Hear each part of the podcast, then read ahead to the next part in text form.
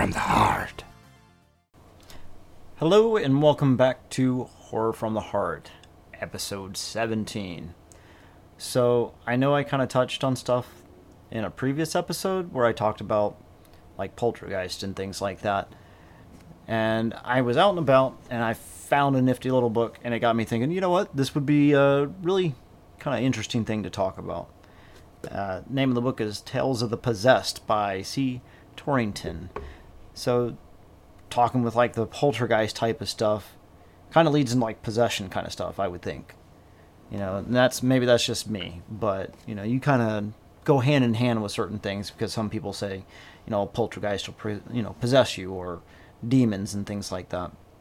You know, simply because, you know, that's usually what a poltergeist does. Raises hell, you know, starts off small, raises hell, then, you know, goes away type of thing, where possession is usually kind of different in its own little way, you know. And that, again, goes into that whole, like, real-life horror type of stuff, in my opinion, because it's spirits and things like that. It's real-life experiences and things like that. You know, and there's tons and tons of accounts out there of people who have been possessed. I mean, hell, look at the Exorcist movie. It's based on a true story. Now, granted, it wasn't a little girl named Reagan. It was a little boy. Um, and it was, I think it was a lot more horrific in certain ways compared to how the movie was. Like, of course, you got theatrics and dramatics and stuff like that that come along with the movie. But when it comes to, like, the real-life stuff, it's a lot different. Now, with, like, the whole possession thing, a lot of people kind of put it in that context of like, well, the only way you get rid of a possession is through exorcism. Um, and but there's plenty of them out there that sit back and say that you don't have to do an exorcism. It just depends on what it is that you believe. So like you go into like voodoo type of stuff. You know, you're literally being possessed through voodoo rituals and things like that. And if you don't know anything about like voodoo, um, there's a lot of interesting stuff when it comes to voodoo. A lot of interesting black magic, white magic, uh, type of stuff that goes on with that. Possession is one of those. You know, a lot of their their uh, spiritual shaman type people would actually get possessed to be able to speak and commune and tell fortunes and futures, or even bring about curses on people simply by letting themselves be possessed. Now, that was going into that kind of thing, you know, one of those ones where it's like it kind of makes you wonder, if you do believe in like possession and exorcisms and all that kind of stuff, you know, is that something where you have to let something like that into your body, or can it just take you just because? You know, like with demons, you know, a lot of exorcisms deal with demons. And on something like that, they usually say that there's specific rule sets that you kind of have to follow when it comes to demons. There's specific prayers. You have to know the name of the demon in certain ways, you know, before you can actually do anything about it, you know. But then you have like the poltergeist type of thing where like it might be a demon, it might be a ghost, and a lot of them don't really do exorcisms for that, and it just kind of goes away. And you have other ones like even with um, like the Vikings and stuff like that, they had like the Berserker Rage type of thing, and people associated that with being possessed. You know, it was like a Berserker Rage that they did, and it was basically seeing red, but they accounted it as being possessed by spirits. And I thought that was kind of an interesting take on that too, because I've heard of the Berserker Rage thing, but I've never really kind of like delved into it or anything like that. But I just thought it was kind of interesting. But again, like I was saying though, there's tons of stories out there as far as, you know, people who have been possessed and things like that. And of course it goes into different religions as far as what you believe. I know every religion kind of has their own little basis of what they do when it comes to somebody being possessed. Um, and a lot of people kind of brush it off and stuff like that. And it's like, oh, no, no, a person's just mentally ill or anything like that, you know. But there's stuff out there that really kind of kind of pushes towards, no, that's that's like a real thing. You know, that's one of the reasons why they tell you, don't fuck with the Ouija board. You know, because you might invite spirits or demons or something like that and have the potential to be possessed, because basically you're giving them permission to come fuck with you. You know, so it's like, do any of you guys kind of mess with Ouija boards? Because I know I, I sure as hell don't. I won't touch one of those. I won't buy one of those. Mm-mm, screw that. But, I know I'm saying but a lot. Uh, with that, though, I, I'm kind of curious as far as what you guys think when it comes to possession and things like that.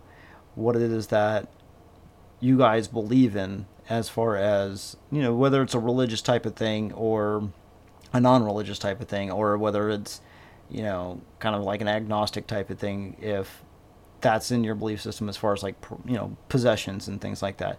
Do you believe it's like a ghost coming over there to come possess people? Because, I mean, we see it in tons of movies where a ghost comes along and takes over somebody's body to, to do stuff. Like, I mean, hell, the movie Ghost. Granted, I don't consider that a horror movie. It's more of a romance movie, but with ghosts involved. So, like, that horror romance type of thing, you know, and Whoopi Goldberg gets possessed by, you know, Patrick Swayze and shit. Um, but literally he did possess her, but it was a ghostly type of thing. Or do you think it's one of those ones where it strictly has to be like an evil entity to be able to come and do that? You know, if you're not inviting that kind of, you know, thing to happen to you, like you're sitting around with a bunch of friends and somebody starts going crazy, you know, and you think they're possessed.